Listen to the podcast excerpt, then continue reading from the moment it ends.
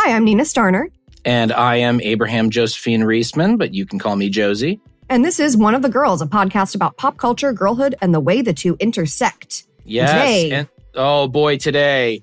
Today we are back, baby. We After a long hiatus and a lost episode drop, we have returned. We hath returned. Um, and today we are talking about uh, an iconic, uh, for better or worse in the culture, female led movie. And that Mhm. is Ghostbusters, parentheses, 2016. The directed reboot. by Paul Feig. Paul Feig. Yes. Yes. Starring many wonderful ladies. And boy, was this one a controversial topic back in 2016. Yeah, yeah. Uh, Josie, you're the one who brought this one as Yes. like a good candidate for the podcast. So why why did you want to come back with this one before Absolutely. we get into the I will tell you the the the dumb reason is I was at a screening uh, at my local movie theater of oh, what is it? The Boy and the Heron, the new Oh, Miyazaki. Mi- phenomenally beautiful movie. So good. Yeah. I loved that. But one of the previews, because it's a kids movie, Mhm. The Boy and the Heron, or rated for kids, Sure. you get a lot of stuff that's targeted at kids in the Yeah. trailers. And they had an ad for a movie I had not seen a trailer for and actually did not even know was happening, which is Ghostbusters colon Frozen Empire, which is yeah. the sequel to the reboot of the reboot of Ghostbusters.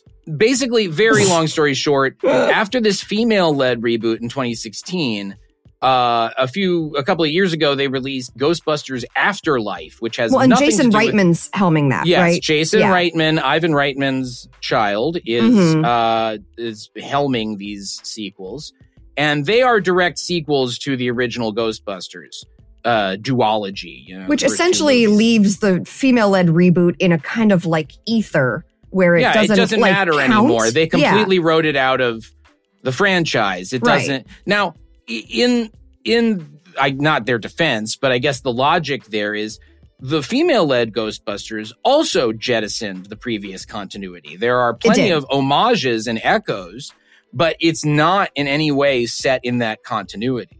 No, Bill Murray is there movies. playing a different character, and right, Dan, Aykroyd, is there. as a cameo Right. as a cab driver. You and know, Ernie uh, Hudson shows up at the very, very end. You know, Well, yes, I, I will. I one of the many things to recommend the 2016 Ghostbusters reboot is that Winston, as played by Ernie Hudson, finally, literally gets the last word. yes, The Ernie Hudson, the Ghostbuster who comes in after the original three have formed the group in the original.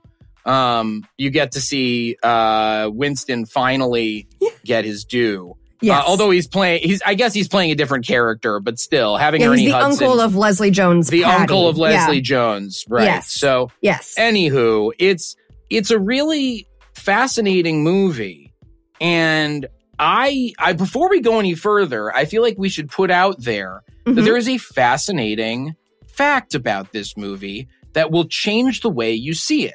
Now, a lot of people saw this movie when it was in theaters and walked out. Even people who were very pro the idea of a female led Mhm. Ghostbusters that would they include walked me. out Actually, right, including I, myself actually i was very Yeah. much in favor of it Right. um and i walked out of that theater going eh it was okay like I I, there were watched parts it on I, a streaming rental, and I unfortunately watched it with um, an idiot straight man that I was trying to impress. Right.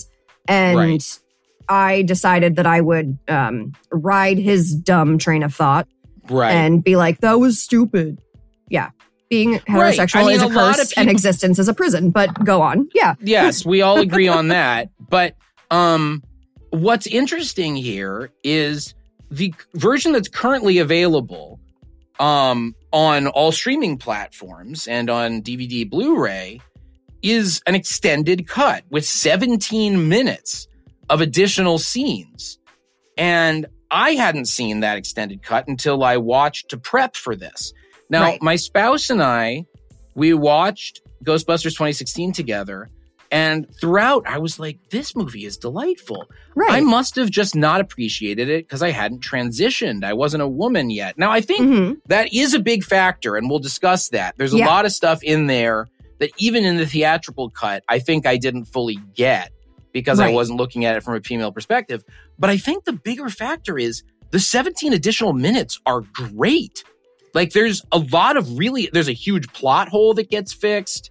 There's a lot of character development. Well, and I'm excited for you to kind of promote this extended version because I somehow managed through a very, very legal Mm, server thing to find not the extended version. Like I probably watched the only right. like version of Ghostbusters 2016 that does not include those 17 minutes. So for the first time in our podcast's relatively brief history, we did not technically watch the same Watch movie. the same movie. Yeah, That's so correct. I am very excited for you to to speak on this and kind of educate me and anyone listening, like about why these 17 minutes really make this movie. Because I still had a great re- time, but I want to hear more about like how I could have had an even more amazing time. I, I'll give you the quick rundown of Yeah. the five of the five scenes that get added. This is according to Wikipedia, so I'm guessing this is the case. Yeah, let's let's Um, hope it's right. There's a scene where Kristen Wiig's character, Erin, is ridiculed as a quote ghost girl, which is the nickname that she had as a child, on the street, which leads to her punching the bully. And now, what the Wikipedia entry doesn't mention, the bully, who is a very funny Chris Gethard, we love Chris Gethard, Love Chris Gethard. very funny guy. He plays this like quote unquote amateur journalist who's like holding up a phone and recording video of him Right. confronting the Ghostbusters and going like, "Oh, Erin, aren't you? You know, weren't you uh, obsessed with ghosts as a child? So who, what's it all about, Ghost Girl?" And like, I love very that that's his sick burn is Ghost Girl. Like that's Well, the like, meanest she- thing he can like well. He he he's quoting the that he Oh, learned from his I see. from her friends. Well, even that, like her her middle school bullies couldn't come up with anything better. Right, Like, I know. Well, weak- it's a.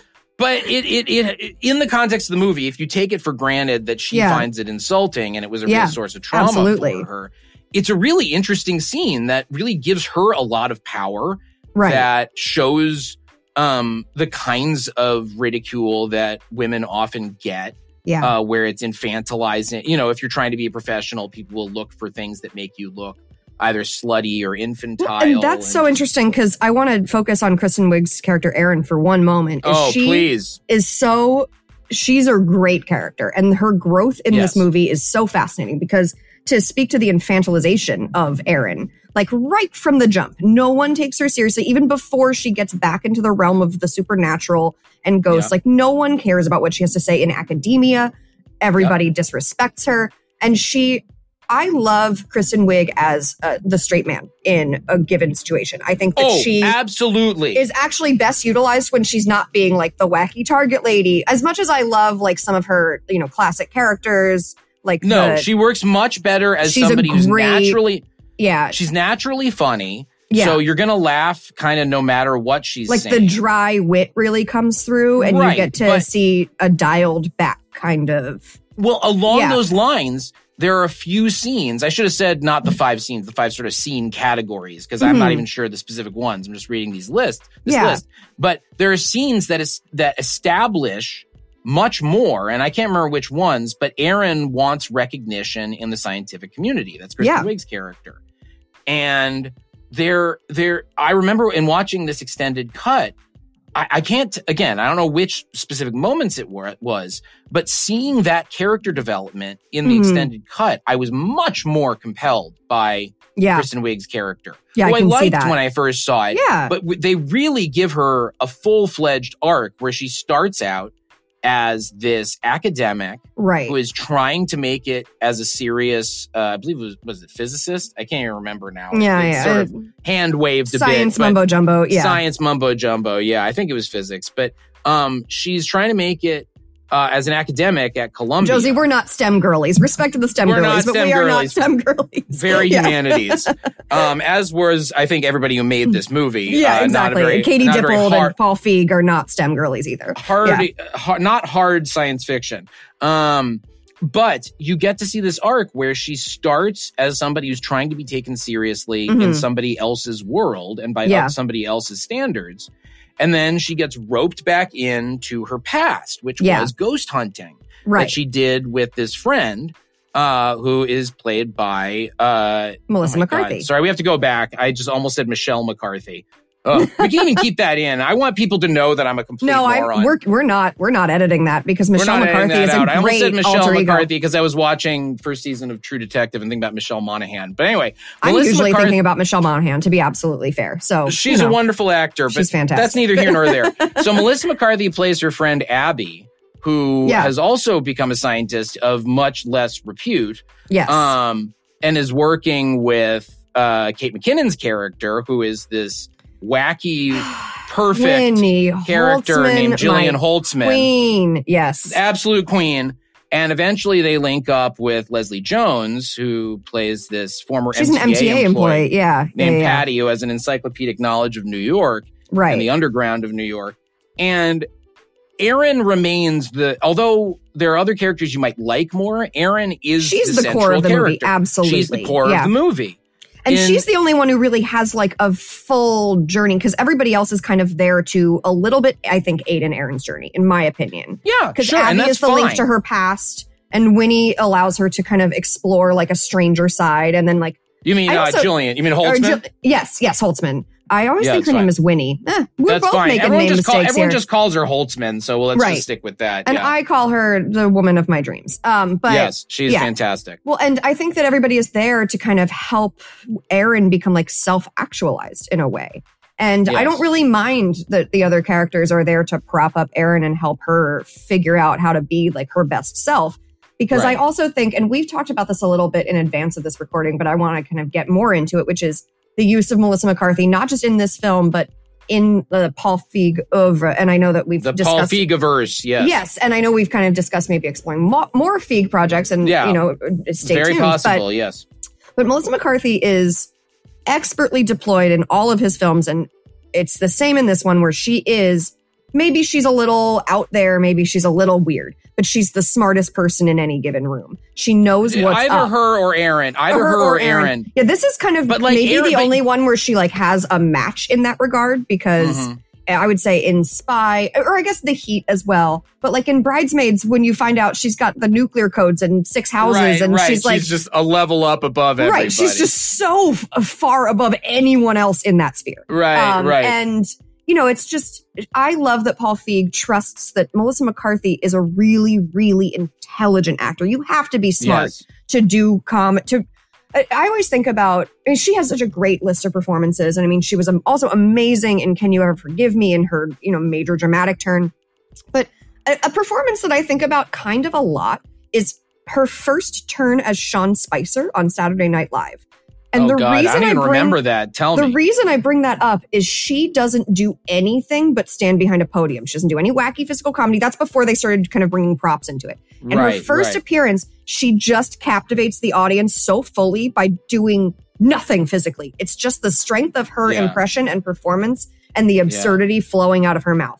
And she is that powerful and that smart of a performer that she can hold a, a room captive because she is just so good at what she does. And, and they don't play yeah. they don't play her as gross in this one. No. That's the thing I really like because even in Feig movies, Melissa Mhm. McCarthy is often played for some degree of gross out humor, or Right. at least this woman is very much outside the realm of conventional femininity. What I Mhm. love about her in this, they don't really establish anyone's direct sexuality. Like Holtzman is strongly implied to be at Holtzman least is bisexual, if not like a straight up lesbian. right. Um, but well, because Abby Holtzman's is played by Kate McKinnon, who like, I mean, we we talked about Barbie last season. Like, Right. Kate McKinnon brings the like sapphic energy to everything that she does. And everything I'm that she does. literally never mad about it. I'm obsessed with it. No, actually. no, I love it. Yeah. But um, but Abby is more ambiguous. Yeah. Like my head canon is that Abby, the Melissa McCarthy character, is definitely gay. Like definitely a lesbian. Do you think she's in love with Erin?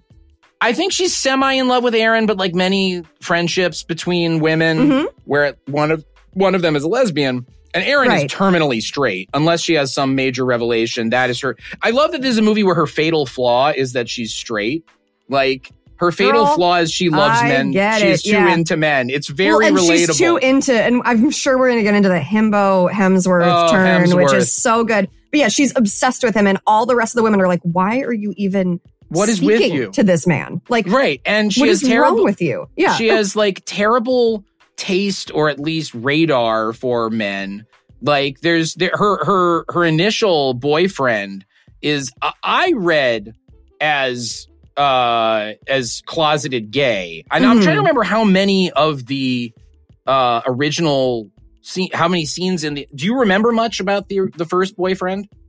Was yeah, he in much of by, this theatrical oh, cut? He's played by Andy from Weeds. He's like barely in it. He's not supportive. Interesting. They Yeah. they put more of him into uh the extended cut and they have this very interesting relationship Can you remind where, me of the actor's name?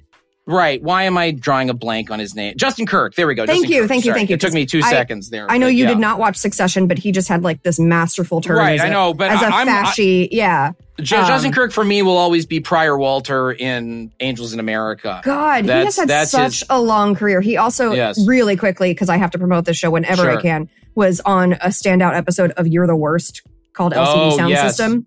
Yeah, Um, where he, yeah, perfect episode. Go watch it if you haven't. But justin kirk's a terrific actor and he plays this boyfriend who's very fashionable mhm. doesn't want to kiss her with the mouth open and sort of looks the other way embarrassedly when she gets fired. right, And I, I read it as he's one of those closeted queens who's been closeted so long and has made it so far in the cis male hetero he's just he's just this way now. Like he's he just, like this way and Yeah. a horrible misogynist because he has all of this buried anger at women Right. from having to date them. Um, but like, you know, you see Erin have this real fixation on men Mhm. and everybody else is totally uninterested in them. Like Patty, Yeah. Leslie Jones's character is like sort like she looks actually at the boyfriend. Maybe the scene wasn't in um the theatrical cut, but while Erin is talking to her now ex-boyfriend because he comes to try and like get her attention, right. um Patty has this whole monologue where she's standing next to Abby Mhm. and looking at the boyfriend and just going, Ooh, I bet he's a good dancer. Like, I bet he dances like this. And they just do this like goofy ad lib thing where Incredible. Leslie's dancing the and Abby's like, nah, I think he dances more like this. And it's sort of like right. it's very funny, but it's not it's not lustful. It's much more just they're they're just dunking on him. they're just kind of dunking on him. Let you know, Patty's kind of like, I bet he dances really well. Mhm. And Abby's like, he dances poorly. I've seen him. right. And it's just, it's this interesting little moment where they're talking about a man, but it sure doesn't feel like, I mean, the movie obviously doesn't violate the Bechdel test, but that scene doesn't because even though they're talking about a man, they're sort of talking about him the way they'd talk about a cartoon character they were watching. or like a zoo Or like- animal or something. Yeah, right. a- yeah. a- an adorable pet. Yeah. And that's That's so funny. it's and well, let me get back to the other scenes because there's Yeah, the, that were deleted because there's a few that are relevant to this conversation. Um, there are additional scenes to flesh out the background of the villain of the movie, Rowan, Interesting. Okay. and why he wanted to unleash the ghosts. So Okay. there is this big bad who is this. Uh, again, I can't even remember what's in the theatrical cut, but in the extended cut, they established very much that Rowan is this sort of men's rights activist type guy Fabulous. you know, okay. played yeah. by Neil Casey, I should say. Neil Right. Casey, the great Excellent. comic Yeah. actor, very good in this. Yeah. He plays this just sort of shitty guy who is in a, you know, an abused place in the workforce. He's this janitor at a Yeah, hotel. like, I like a pretty rundown hotel too. a Like, rundown hotel Yeah. that has like Hmm. nothing's working. yeah. And he's let his resentment fuel him to I mean, none of this is like terribly psychologically elaborate, but as far as action movie metaphors go, I was happy with the way they set him up in the extended cut, where like his whole deal is that he, much like the women of the Ghostbusters, has been shat on and insulted right. his whole life. And his answer to that is, well, let's, you know, fuck life. Let's just Right. destroy everything. As opposed to, there's a great scene, maybe it's in the theatrical cut, where they go to confront him and he says, Do you know what it's like to have, you know, be laughed at all the time? And they're oh like, yeah, yeah. and they're like, Yeah, we do. Right. like, of Right. course we do. We're women, like trying to right, make it in a professional such- world. That is It's such this a real perfect, yeah, encapsulation It's such a little of everything. encapsulation of yeah. how the the incel men, MRAs tend to think. Where they're mm-hmm. like, "Don't you know my pain?" And it's like, what if you opened up your mind to the fact that we're all in pain for similar reasons? And Right. we could maybe make the world better Right. together. We're experiencing a slightly different version of what you are that has so much in common, but you're not looking outside of your very narrow No. worldview. Yeah. and all he wants to do is just blow everything up. Right. There's also a great little line where he just, I can't remember exactly how he says it, but he's doing the ramble about what's going to happen in his apocalypse sure. The, scenario. the, the gonna- villain ramble. Yeah. Right. And he does the villain ramble and he goes like, soon thousands of ghosts will be revealed, most of them dudes. And then and, like just keeps going. incredible incredible Yeah. I, I yeah so i mean it's so funny because like this movie speaks directly to the people that hate it i think in a very in a very Yes. strong way like oh, and i yeah. think i think it, it, it's, it's there was a recent situation where i don't know if you watched the film may december uh, which is Tom I did not. I heard good things about it. it's but I didn't see phenomenal but it's you know it's a very searing look at kind of how hollywood takes real traumatizing stories and and you know makes them into content. And it didn't get nominated for like it got nominated for one oscar for its screenplay. None of the performances got nominated. And everybody is like oh it's because it it read the academy to absolute filth.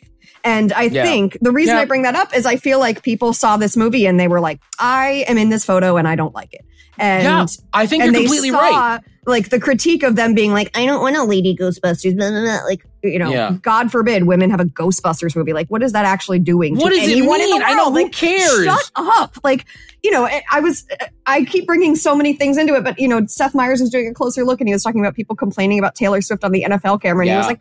Why do you care? And I feel like yelling, Yeah. why do you care at a bunch of mad dudes is kind of like my and many women's kind of default setting, right? You're just Well, like, why and do you give a shit? And this really, this didn't invent the wars online that Mm-mm. presaged Trump Absolutely. because that not. really gets forged in Gamergate a couple years before this gets released. Right. But boy, did this catch the wave of those radicalized Yeah. Gamergate assholes online. And the movie does directly address that. Like by the time, just from the announcement, people were Yeah. upset. So Right. making the movie, they had a lot of opportunities to add in stuff that comments on that reaction. You know, they have like at one point one of the videos of the the in universe Ghostbusters mm-hmm. goes up on YouTube and they go to look at the comments and the first comment that Melissa McCarthy reads is ain't no bitches gonna catch no ghosts and it's like she, her line Right. delivery of it is very funny. I can't recreate it. It's like Nobody, no yeah, bitches." nobody can Yeah, match that. Very funny Yeah. but um but the point is like right from that moment and then throughout the film they're going they're they're lifting the finger or the middle finger double Yeah. birds at everybody who would criticize this movie on the facile basis that they don't like a women led ghostbusters exactly. and i'm sure that was a huge factor in its underperformance and its Right. eventual getting of the kibosh in the form of this new re reboot you well, know and I, i think, think, it becomes right that a lot more of peop- and more yeah. relevant with each passing year. You know, this movie came out in 2016 before Donald Trump took office, and Yeah. the the just a few months, but like right, it was in the midst of that. right, and the misogyny and rampant sexism that infects you know American culture and the world's culture has only gotten worse and worse and worse under you know the leadership of a man who made it okay to say all the bad quiet thoughts out loud that you Yeah. know a lot of people harbor. Mhm. And I think that watching this movie is like for me, watch revisiting it without a dude next to me on my couch who again I want to say is one of the dumbest fucking people I've ever met in my life. So taking his opinion seriously was a mistake on so many levels if you're listening to this. Um, yeah, yeah, yeah. but no, like. I I mean who who among us has not tried to impress a, a, a, a possible romantic interest by being like, yeah, I thought that was stupid too.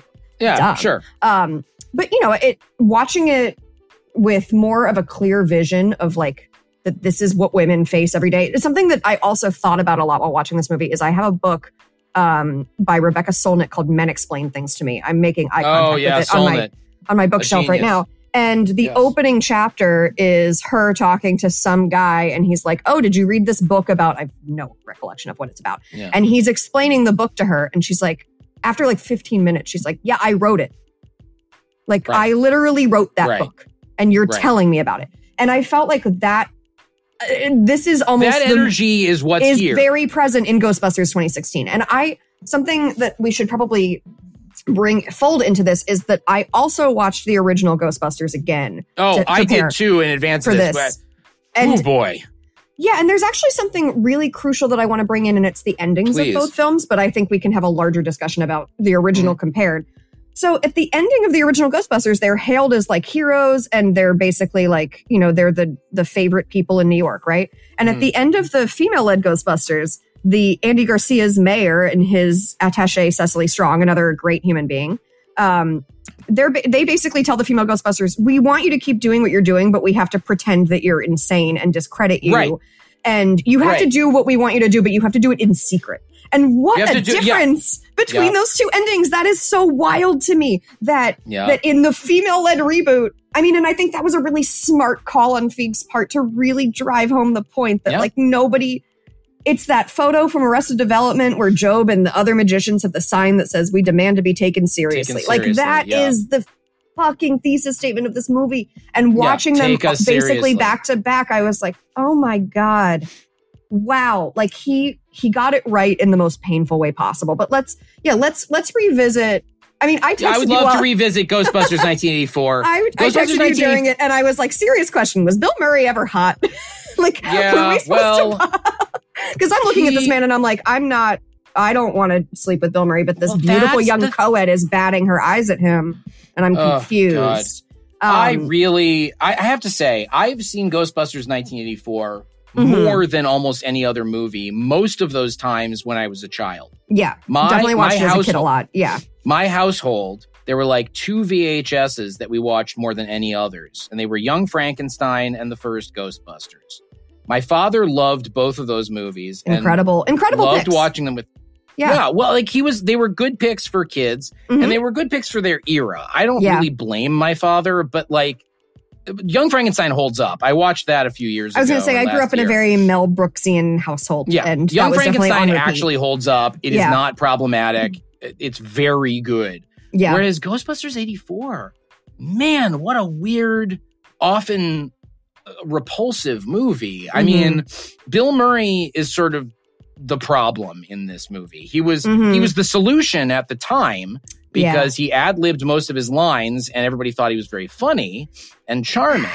yeah. Uh, and if he hadn't done that, it may not have succeeded because the original pitch for Ghostbusters from Dan Aykroyd and Harold Ramis That's was right. much Please more of a straight- Yeah, yeah, it was much more of a straightforward action movie because you have to remember Dan Aykroyd really does believe in ghosts. Like yeah, Dan he's Aykroyd got a lot of woo woo going on. Yeah, yeah, he lo- he believes in aliens. He has Crystal Yeah. Skull vodka based on Mhm. the He allegedly alien created Crystal Skull. So, um, good for Dan him. Aykroyd, Yeah, right, good for him.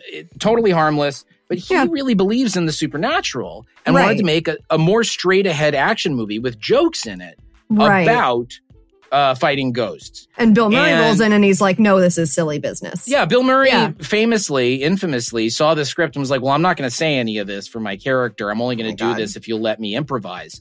So he improvised, and there's a lot of stuff that maybe is maybe it's still funny, but I've seen it so many times that I can't even find any of his jokes funny, really. And most importantly, this is the first time I watched Ghostbusters '84 since I transitioned and have been Yeah.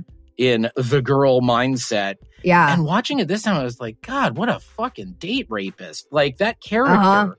is really, re- I'm not saying this as like a, you know, everything from the past should be exactly the way it is in the present by present standards, but even Sure. by 84 standards, like I guess in movies, that sort of thing was okay. yeah. We've got a borderline Revenge of the Nerds situation going on, where like a lot of Right. you know, like the stuff in that movie, even by that time standards, you were like, "Really? You put that in You're the like, movie?" really? It's the, I mean, we already had the women's liberation movement and Right. lots of years of feminism. Why are we still doing this depiction of like, And maybe this And is a movie hot take. Maybe it's spicy. Maybe it's lukewarm. I don't know. But like, what a waste of Sigourney Weaver, in my opinion. I like, know. like She's she the- spends the whole movie Zuuled up, and like I just am yeah. Whereas her, She's- not the whole movie, the No, earlier parts, no. when she's great in the earlier parts. yeah, She gets the lampshade how awful Peter Venkman, Bill Murray's That's true. character, is. She Yeah. gets to go like, you, you are, you're not like a scientist. You're more like a game show host, you know, which my dad yeah, she always thought was very in some very sick burns, and I do very appreciate. sick, you know you yeah, Yeah. you are so odd yeah, um it's it's a they lampshade it but it's still kind of distasteful to watch now i'm not saying Yeah. again i'm not even saying it so much on a political level it's just on an aesthetics and erotics level i find it absolutely not compelling that the two of them would end up together. Because he's yeah, just sort the- of a sexual predator to I her. don't buy the romance between them at all. It's really No. inorganic. He basically just bullies her into it. Like Yeah. every scene before she's possessed, as you bring up, like he's basically Yeah. just like, we're gonna date, we're gonna date. And she's like, I don't want to. I don't want to. Yeah. And I, you know, that whole trope of like the man not taking no for an answer, like very Ugh. common. And then being We've rewarded definitely the end. and being rewarded with the the the prize of of woman. Yeah. Um, you know, that's something that is such a large part of pop culture, and we've Yeah, been that's a whole separate it problem. But exactly. yeah. But it just like at the end when they were like together, I was like, I don't buy this at all. Like it was just such like if they had not had a romance subplot and she had just like been there and then been possessed and then been unpossessed, I would have been like, okay, fine. And Yeah. I think that the 2016 version, if we can, because in the 2016 version, I think it's important to note that the possessed person is Chris Hemsworth's himbo. Chris Hemsworth. Yeah. Um, and Very interesting reversal. Another classically beautiful actor like Uh-huh. Sigourney Weaver, yeah, who is in the position of having their body violated. yeah, he's now kind it's of weird. It's he's weird kind of a combo Sigour- of Annie Potts and Sigourney Weaver because he's hired Right. as the receptionist. He doesn't. I mean, he is also like kind of a God, he's good in quiet. This. I was gonna say like he quietly steals this entire movie. We've got a little bit of like a Kenergy situation in my opinion because like Yeah. some of the scenes that stick out most to me is like when he holds up the two headshots and he's like, Oh. which one is better? Like, and he's shirtless in both of them, and he's like, is it me looking at a saxophone or me playing a saxophone? And I'm no, like, he says which one makes me look more like a doctor. oh, that's. And it's like one's him shirtless playing the saxophone, one is shirtless not playing the saxophone. It's like which one makes me look more like a doctor? like and you're I, like, he's so funny. He's just and, and watching him like escape the shackles of the MCU before they let Thor be funny and like just be funny. I was like, yes, more of this, please. and Um, be the but he- most Australian man. Like they don't make him do a British accent or anything. No, He's just no. the most Australian man you've ever met. And even when he gets possessed, he's just like making people do silly dances. Like he's just so like oh, that's another thing that was deleted. There were a bunch of dancing scenes in Yeah. that climax. Like I've just seen clips of that like on like social and stuff. Like It's so that- good. Yeah, the dancing scene where he makes the cops and the soldiers dance is just so lovely, and it Yeah. really. And I, I loved Hemsworth in this because, yeah, it, you have this interesting reversal where, Mhm. look, it's a comedy, and they're not trying to hit this home, but he does essentially get raped. Like his body Mhm. is taken over by Yeah. a malevolent force that means him harm, right. and that's what happens to Sigourney Weaver and Rick Right. Moranis in the original. Right. But Right. Sigourney Weaver is the one we dwell on in the the original, and it's kind of effed up. Like really we- quickly, I totally sexualized. forgot Rick Moranis was even in this movie, and it was like not a bad jump scare, but I was like, oh my god, you're You mean in 'Cause- '84? Yeah, The '84 I Ghostbusters? completely Yeah. forgot he was in it. I don't know how Never that forget. It's one of my his brain. iconic roles. Yeah. Yeah, because I Louis Little Shop is one of my favorite like just properties in the whole wide Sure, world. sure, I love sure, Little yeah. Shop, but like, I, you know, and he's he's not acting anymore, and and go with God. I love him, but like I. Yeah. I just w- totally forgot about him, and I was like, "Oh, yay! I'm glad you're He's here." a delightful addition to that movie. Yeah. But you know, and actually now that I think about it, Rowan, the villain in 2016, is kind of a riff on Louis. yeah, he definitely shares some DNA because he's like that he's sort of sad- incel resentment, sad little man who. But, the thing be- is, Louis Tully doesn't take it out on anybody. Really, No, I mean, he gets but- possessed, but that's different. But it's interesting because obviously Paul Feig had the you know advantage of making his Ghostbusters in a very different time when we Yeah. are actually saying incel out loud and we're actually acknowledging that there are men who are Yeah, just but as of 2016, it was still kind of dicey. yeah Like now we talk about it, but there were a lot of people in positions of power who were afraid really to denying tick off the the presence of that. Yeah. Yeah. But he, I think Feig, and again, we may discuss him soon, but I do want to bring up that I think that he is a very, like, despite being like a cisgendered man, he's we won't hold it against him that he's No, no. And you know what? He is impeccably tailored, and I love that for him. He is, He's like a yes. Savile Row suit wearing, dapper, dapper man. Um, Yeah. But I, I really respect his entire body of work because I think that he is really good at capturing like the female experience, and he works with a lot of. He works with McCarthy a lot. He works with a lot of female screenwriters. He works with a lot of, um, just he's really he's a really smart director when it comes to women's stories. I mean, his Absolutely, big movies yes. are Bridesmaids, Spy, The Heat, A Simple Favor. All of these are Yeah. female story. Mhm, Freaks and mhm. Geeks has a lot of future male actors, but it is focused on a girl. And girl. Yeah. and so, Mhm, like, mhm. or future famous male actors, I should say. But you know, it, it's it's so interesting to me that he was able to harness this this thing that we were going to then really talk about in way more depth of like these these angry little men in the corners of society going, "Well, I want to blow it all up," as you perfectly Yeah. put it earlier. But Mhm. and then he also, I mean, speaking of the Hemsworth of it all, it's such a female gaze situation. Like he really, oh yeah, he really plays up the fact that Chris Hemsworth is like this genetically blessed, beautiful hmm. human being, and grew like him in a vat to be Right, handsome. You know, Right. And like, yeah, I mean, between all their kids, the Hemsworth parents must just high five every single day. Like, are, are you kidding? Look at these men. Like, shut up. But no, and and they really he like that lets the camera really linger on like his abs and his face. And I'm just like, this is so funny to me because this is Yeah. truly like for it's for the girls, but it's also It's like for the dolls, man. It's for the girls. Yeah, and, exactly. And that and it's such a benign movie in terms of like being a female centric reboot Right. of like It's this a- it's- classic. it's like- and people got so fucking mad about it. And I Yeah. think a lot of it is just like again reading the audience for filth, but also like just objectifying Chris Hemsworth in this really delightful, also pretty harmless way because he's in Yeah. on the joke. You know, Hemsworth is also Yeah. playing up that he's like Very this much so. fabulously good looking person. Whereas I don't think that that same privilege was afforded to Sigourney Weaver. I think no, she was she's not in on the joke that the camera is lingering on her body. No, No, no. And that turn is what makes this movie so good. And like, you know, I don't want to go on record and be like, this is the definitive. Go-. I mean, maybe I do. Who knows? But I do love want to play I think with it's fire the best. today? I think the I think the extended cut of Ghostbusters 2016 is the best Ghostbusters has ever been. And I've seen a lot of Ghostbusters. I was a Ghostbusters obsessive as a kid, like young kid, but yeah. I, I, I had the exposure. This brings me to actually back to the initial question you asked, which Yeah, is why are we talking about this? I saw The Boy and His Heron, and they had an ad for Frozen Empire, Mhm. this sequel, and I just thought, my God, we have a whole generation of men who are convinced that Ghostbusters was really elaborate, serious mythology and not a comedy Right. that like the mythology i'm not saying the mythology can't be interesting i really like the mythology in the first movie sure. but that's not the reason people came to see ghostbusters no. They It's came a funny, silly lark of a comedy. Like, yeah it's a lark of a it's an action Yeah. comedy and ghostbusters 2 kind of forgot that and is just a bad movie for a lot of reasons and yeah, I haven't I haven't seen like a lot of the original 80s sequels. I've seen the original. There's only one. It oh, was there's just- it was- Ghostbusters 2. Uh, Okay. Yeah, it was Ghostbusters 2.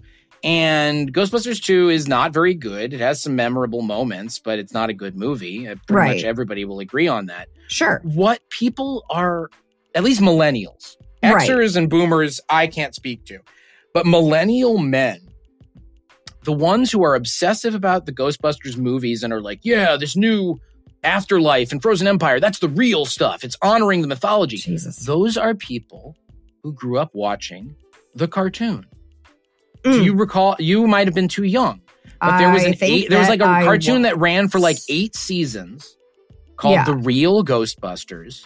I should also be clear, like this, that was not marketed to me. I was watching. No, like, you're not. A, you were not a little boy, so they were not trying to get you to watch the real No. Ghostbusters. I was probably sure reading as Dear America wanted me- Diaries and watching Lizzie McGuire or something. Right. Like, they wanted me to watch it. Now, again, I'm a little older than you, and I think that was part of it because it ended its run mhm. when you were still pretty young. But yet, it's a show for young kids. sure, and the sure. thing is, the cartoon is wonderful. Cartoon Yeah. is delightful, but it's even there, it's a comedy that a lot of people watched, and because they're so young, they didn't realize it was supposed to be funny, okay. and they have held on to this idea that Ghostbusters is fundamentally like a cool, spooky, serial adventure story. when it's just you saw a comedy, and especially the cartoon when you were a kid, Mhm. and you didn't realize it was a comedy. There's no shame in that. Sure. When you're a kid, you can't necessarily distinguish between stuff that's horror comedy and just horror or action Right. comedy and just Right. action. But the Mhm. goal of media literacy, I think, is that you grow up and you realize certain things were intended as comedies. And the serious mythology parts are just there to support the funny. And Afterlife and Frozen Empire have completely jettisoned that. I haven't even seen them, but I've read plenty about them. At Well, least the first one, which is out. Right. It just they turned it into a very serious, solemn action type of thing that like honors mythology. And it's like, fuck that. What are you doing? You can't Yeah, like turn why did we need a into that. gritty reboot of Ghostbusters? Of like, Ghostbusters. It's not even gritty because it's like kid friendly but dark somehow. well, you've got like, like- some Stranger Things kids in there. You've got right. you and you have like a kid named Podcast who has a podcast. It's like the dumbest thing you've is ever Is that real? of.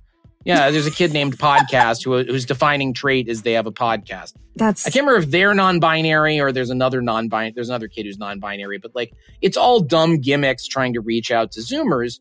I don't even know if it's working. Maybe it is. Well, but, But- it's it's fascinating, isn't it? Just from a, an optic standpoint, that like yes, Paul Feig is, as we mentioned, and we will forgive him a cis male man. Um, Yeah. But it's very Jason interesting to. Reitman. yeah. Well, Jason Reitman like had to swoop in and I don't know, air quotes, rescue the series, and and I it's like, and at this point, it's just an Ouroboros, right? It's just a snake yeah. just gnawing on its own tail. We- We've we've drifted There's no new so- stuff coming in. No, no, no, no. We've drifted so far from like the goofy, silly Peter Venkman Ghostbusters Right. you know, origin. And now we're, yeah, we have these like Ghostbusters frozen after, whatever. I'm not going to watch Frozen any Empire, of these. yeah, I'm not going to watch any of them because no, I don't, but a lot of people are excited about, about, it. movies. Yeah. But it's like it's a it's another franchise thing that reminds you of a childhood cartoon. This is Right. also my theory about the MCU. Millennials fell for the MCU not because they read comic books, but because they watched the X-Men and Spider-Man cartoons when they Mhm. were growing up and the Marvel Action Hour. I really think you can never underestimate the degree to which children's cartoons have an impact on contemporary and And nostalgia toys. as well. I mean, anyone who Yeah, watched the original yeah. Star Wars films as a kid then went into the sequels, which I'm not saying are good movies. They're largely not, but like yeah. the the JJ Abrams led, you know, Yeah. like they were like they took it so seriously, and it was like yes. it's a. There were a- some jokes, but for it's the most Star part, War. like chill. It's a Star Like, War. So as a side note, uh, right after Ghostbusters, I was, uh, you know, during my crazy week and a half, mhm. um, I watched this amazing set of cuts of Star Wars, the original trilogy, that were uh, from a Swedish film print, Okay, uh, film prints of the original run uh, of the three movies. They were just stored in some closet somewhere. They were like rotting, and somebody saved them and digitized them, so you can watch the movies as you would have seen them at like a second or third run theater. ooh, And so you see the original cuts, there's no changes. And also you see with all of the like fuzziness and the Yeah. pops and flashes. right.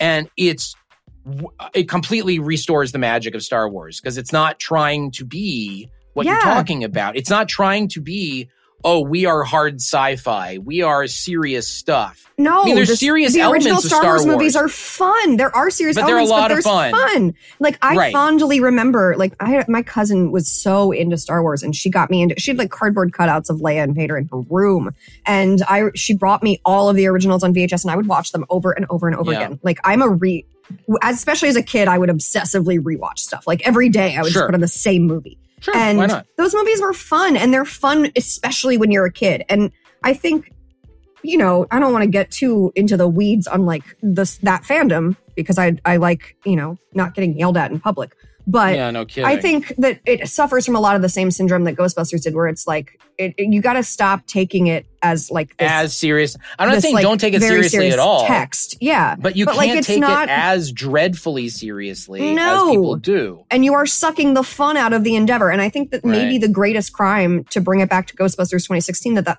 movie Please. committed in people's eyes is that it was just fun. It did not Yeah. take itself too seriously. No, It's it a- did not take itself It's seriously. a good and like that's the thing. I uh, you know people were like it's bad, and I was like okay, qu- qualify that. You know because I think the jokes mean? are solid. I think that like yeah. the movie's funny. I think it's an enjoyable watch, and I just don't. The crime it committed is it didn't like uh, take this mythos and be like in the dark. I don't know. I, I you no, know I don't know no, what they I didn't. It was about, much more. But like It was using it as a v, using a lot of the tropes and the Right. ideas. like a ghost remixing- puking on Kristen Wiig is funny.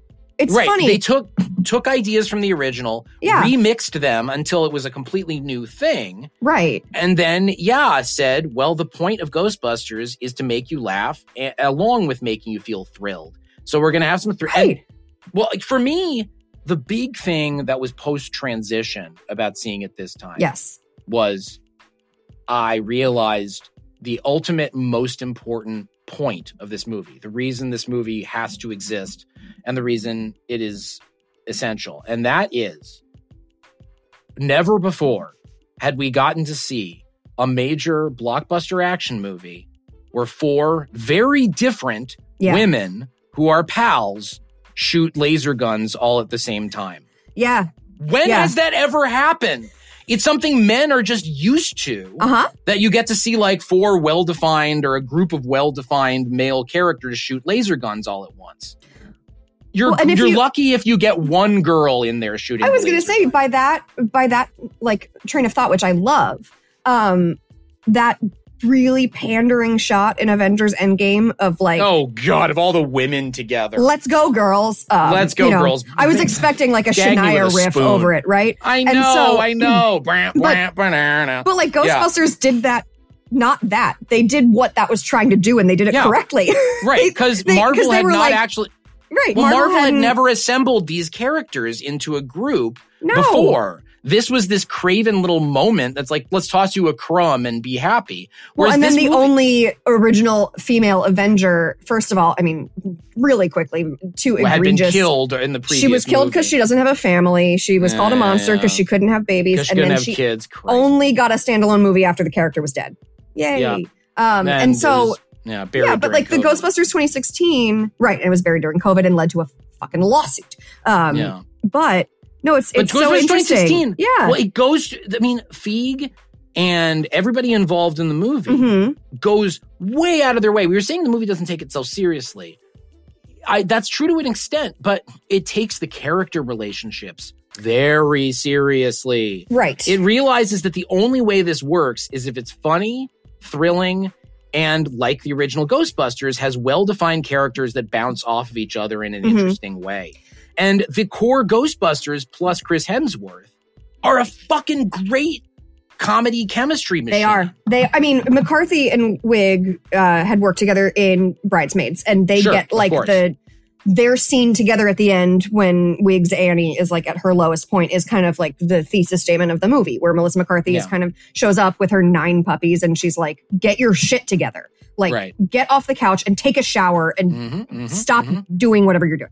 And Right. so we, we knew they worked well together. We knew you could bring McKinnon into it because she and Wiig were on SNL. We knew you could bring Leslie Jones. I mean, th- I think All four really- of them were really, all yeah. four of them were SNL veterans. Even if Melissa's never been a cast member, she's, she's basically honorary. times. Yeah. And, right. and so it's four four SNL Right. veterans who are really good at that shit. right. And who, again, their chemistry is really, really excellent. And I, I want to bring, you know, up. I just brought up Bridesmaids, but with the exception of A Simple Favor, which is a very twisted take on female friendship. Yeah. in a delightful way. A Sure. lot of Feig's movies have this through line of like you have to depend on the the women in your life. Like you have Yeah. to you have to reach Yeah. out a hand and go, "Hey, I need your help." I mean, you said that Spy is like not for you and I love that movie, but like Melissa McCarthy is a very very turns out to be such a capable spy, but she needs her like goofy friend to help Right. her in her mission because like she does need some assistance. And the bond of that friendship is is a major through line of the movie and Well, and it's know, very and different from the message of a lot of like MCU style movies, Yeah. which are be a hero, be Right. a singular hero. Whereas this is like a lot of this movie is really devoted to the fact that like Abby and Erin were best friends and Erin has distanced herself from Abby to look more respectable Mhm. and like the the re the re-engineering and like reunion of these two people is what a brings the group together but is like that's the love story of this movie it's oh, not absolutely. Hemsworth It's not about Wiig no. it is Abby and Erin, whether or not I agree with you that Abby is coded queer, and I think, you know, there's a part of her that's probably has feelings for. Erin. Yeah. But I but like the movie doesn't get into the weeds of that at all. and No, it's just as like all. these are best friends and they need to like in Yes. order to save everybody, they don't need to be a hero. They need to realize why they are best friends and work Yeah. together with these two other women that give them power that that make them the best versions of themselves. And like, I wish that we were at a place, at least in 2016, where we could have a female led action movie where four people get to shoot la- laser guns and it goes a little deeper than just that. But Right. that is so rare to even get that. That's Yeah. the thing. Yeah. This was a real pioneering movie. I mean, I was talking about True Detective season one. I was watching because I'm watching season four. so good. Have you been Yeah. watching? Oh, it's I- so yeah. good. It's excellent. Yeah. it's really good. And it makes me think a lot about this because Mhm. right now you had uh, you have True Detective, which similarly to Ghostbusters is poison ground when it comes to misogyny. Like the original ground and foundation of both True Detective and Ghostbusters yeah. is very misogynist. Mm-hmm. And yet, in both Ghostbusters 2016 and True Detective Night Country, you have women entering and taking over the franchise for the yeah. most part. Yeah. And well, I mean, not just in front of the camera. Well. You have Issa Lopez, not just in front of the camera. You have no, Issa Lopez as the, the showrunner. It's Absolutely. a fully kind of feminized. Much as Kate Di- yeah. and Katie Dippold mm. co-wrote Ghostbusters exactly. 2016, exactly. we should obviously mention. Yes. But yeah, you put women behind the camera and in front of the camera, and different things happen. It becomes a much different kind of story. Mm-hmm. And it's not just that it's like more feminine or like it's got a woman's touch. You just get different kinds of stories. And right. even, and again, even if it's something as simple as it's basically the same story, except it's for women shooting the laser guns, that matters in it today's does. economy and aesthetic economy. It yeah, really climate, matters yeah. to have, yeah, to have a, a movie that does that. And we're still behind the ball on that. Like it's no, still we are. so rare to see this shit. And it's interesting because you, I mean, I I don't know like the full details of this, but I know that like Nic Pizzolatto, the original yeah, uh, True oh Detective God. showrunner, I, I was complaining he was about Night shade, Country. but I didn't. Yeah. See, I couldn't even find a comment, so I, I'm I'm, not going to comment on that. No, But, like- but I mean that's even an issue that's being discussed. Like I saw it as a Yeah. headline on Vulture, and I think I was like, I don't need that energy Oh well, in my Vulture life right reported now. it. Maybe it happened. I was Yeah, trying it- to find the Twitter. The trouble is these days with Twitter being a garbage site now, you can't find where the beef is starting. You know, No, Instagram isn't very searchable. No, but no, it's interesting Anyway. the the way that these are received though, because Night Country is getting like very positive reviews Yeah, because it's different. It's, very. Di- the yeah, world has it's really well. bit. It's really well done. I mean, and again, like you you bring up that it's led by two women, and it's not even that it's like led. I mean, it is. It's led by Jodie Foster and Kali Reis, but Yeah. and Issa Lopez, but the stories within it, like the search for a female activist, the struggle of Jodie Foster raising her stepdaughter who is native and indigenous and wants to connect with her culture. Like Yeah. it's a it's more about female stories and it's centering them more Yeah. than any iteration of True. I mean, the first season of True oh Detective God. is Ugh. Well, you remember? I always think of True Detective as the Kroll Show bit, Dead Girl Town. You know, that was right, was but the I mean, the women one. in that in that are Michelle Oh, Monaghan God. and Alexandra Daddario, and they're both just sex toys, portrayed as like nags and sluts, Yeah. and it was and like awful. while it is a great you know performance showcase for Har- Harrelson and McConaughey, like it's really sexist. And We can just say it's, it. It's fine. really gutter sexist. We try. I tried watching the first episode of season one, Mhm. which I watched season one obsessively when it came out. Yeah, same. A I decade ago, exactly a decade ago, because I Mhm. was on staff at Vulture and everybody Mhm. was watching it. In the TV it was huge. It was a sense. It was part of the reconnaissance. It was a big deal. It was part of the reconnaissance. It was a big deal.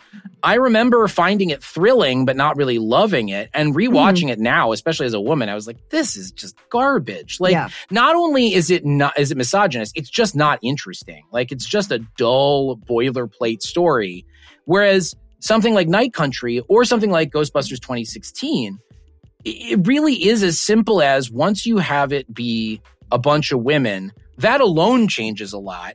And but then it's you not have tokenizing these women. It's not going. No. See, yeah, no, it's, not going, just- look, we gave you a woman. It's let's put women in positions of power, creative power, Yeah, and a lot of them, and not just one. and the Excuse me, story and the- happens organically, and it happens in a way that is in, genuinely interesting, not the "Let's Go Girls" attempted No. feminism of Marvel. It's legitimate, and it's genuine, and it's real, Mm. and that's why Ghostbusters 2016 is so important, and it paved the I way really for love in a it. weird. It's amazing that we were able to connect it to Night Country. I'm glad that you brought that up because it there is that through line of Yeah. like uh content Poison created. soil that a flower grew out of. you Yeah, know? we the earth was not totally salted. Like things could grow No, again. it was. It, Yeah. There's and and you mentioned Cecily Strong, but I was sneezing when you mentioned her. I just want to really briefly say, Cecily, I don't think you're listening to this, but if you are, I'd like you to remember that we went to high school together, and I'm a big yeah. fan of yours. We both went to Oak Park and River Forest High School. amazing. We overlapped for a year before she, I, I can't remember if she dropped out or transferred, but she left before her senior year. And uh, my best friend got to kiss her in a play. and I know, can you imagine? I, I I truly cannot. I mean, I know. She Cecily, was a- if you she- are listening to this, your Jean, Jeanine Pirro's rendition of My Way, where you climbed into the bathtub of wine, it lives rent free in my brain. Thank you for that gift. She's she's a she's an unbelievably gifted performer. also, and her- was canceled too soon. Justice for Yes, I'm told Yeah. her her memoir. I haven't been able to read her memoir because it's about largely the death of somebody that we both knew, and I'm just like not ready for that yet. Understandable. Like- yeah. yeah, it's like largely about her year or so of grappling with the death of this person we both knew, and I'm like, oh boy. But I really admire her and Yeah. just wanted to give a shout out to And she has a great supporting turn in like uh, Oh, uh, she's so about good in this. SNL, She plays- you know, veterans. She's the you know the aide to she plays Mayor the, she Andy plays the aide, the sort of the the, the mind of Mhm. Andy Garcia's mayor, and she plays like the perfect parody Yeah, of one of those Democratic operatives who's like, well, we just want to massage the message a little bit here, Yeah, and yeah. like, you know, this could really cause a panic if we did it this way. And I was just like, you are nailing it. Like there Yeah. are so many people I've interacted with in media and government like that character, and yeah. she's just so good at playing a Karen.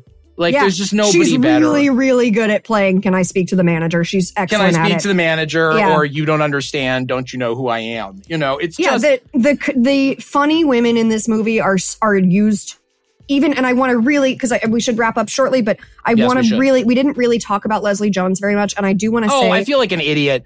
I'm sorry. She, We- oh no, she she plays a really toned down. I think people associate Yes. Leslie Jones with like yelling and yeah, with this over the plays a- top thing. yeah, she which plays she's a very really good at. She's I mean her watching her talk about like Game of Thrones and the Olympics, like she's so funny. Yeah, it's it's amazing, Um, but that's not all she can do. No, and she played like a really like calmer character than people normally task her with playing. Like Patty is like pretty just kind of like what she's she's kind of the the inquisitive voice because she's new Yeah. to ghost hunting and she's curious but She's not the and she's the voice of reason. Often. Right, She's right. the one who's like more down to earth and not a ghost hunter like Right. the three others. and she she's so good in this movie. She's so ex again, Feig knows how to expertly deploy these actors. He has given all and of to them defy the great- expectations you have about them. Exactly, exactly. Because you think of Wiig and Jones in particular as these really over the top, like character actors. character actors. And they're both really good at taking it back and dialing it back and being the straight man. And that's I mean, Leslie Jones is is such a great supporting player in this movie. I also think that she is unfortunately such a lightning rod for for men who I don't know, who hate women. awful people. And I think I that know. that was a, that was also like a, a that was a big you know a sticking yeah. point for this film. And you know what? Uh, if you don't like Leslie Jones because you haven't dealt with your internalized misogyny, uh, fuck, go and fuck racism. yourself. Yeah, and racism, go fuck yourself because she's really and good in this movie. transphobia. She gets hit with stuff where it's like she looks like a man, and you're like, You- really, we're going to throw point. transphobia in on top of all of Yeah, this. let's Like, just let's just sprinkle a little you know, transgendered sprinkles jimmies on top. But Yeah, yeah, why or not? transphobic. But yeah, so fuck you if you don't like I- Leslie Jones. She's perfect like- in this movie. she's great in this movie, and I know we did talk about her, but we didn't talk enough about Holtzmann and Kate McKinnon. Mm. Just in these final moments, Yeah, I want to Holtzmann say walked so weird Barbie could do the splits. I think that, I think I texted you that. Yeah. yes, uh, so weird Barbie could run. Absolutely, I I really absolutely love Kate McKinnon's performance in this, and I've never seen a performance be more attractive to all women, regardless of sexual orientation. One million percent. Like we talk Every woman I knew saw like the trailer for this movie, Mhm. not even the movie, and was like, "I'm in love with Holtzmann, with Kate McKinnon." Yeah, I want her to hit me with a car. Um yeah, she's so good in this. yeah, I love her. No, and and you know, Feig does this again with Blake Lively in a simple favor, Yeah. where like yeah. parts of that movie have gotten me a little bit pregnant, and I'm like pretty criminally heterosexual, and I'm still just like, whoa.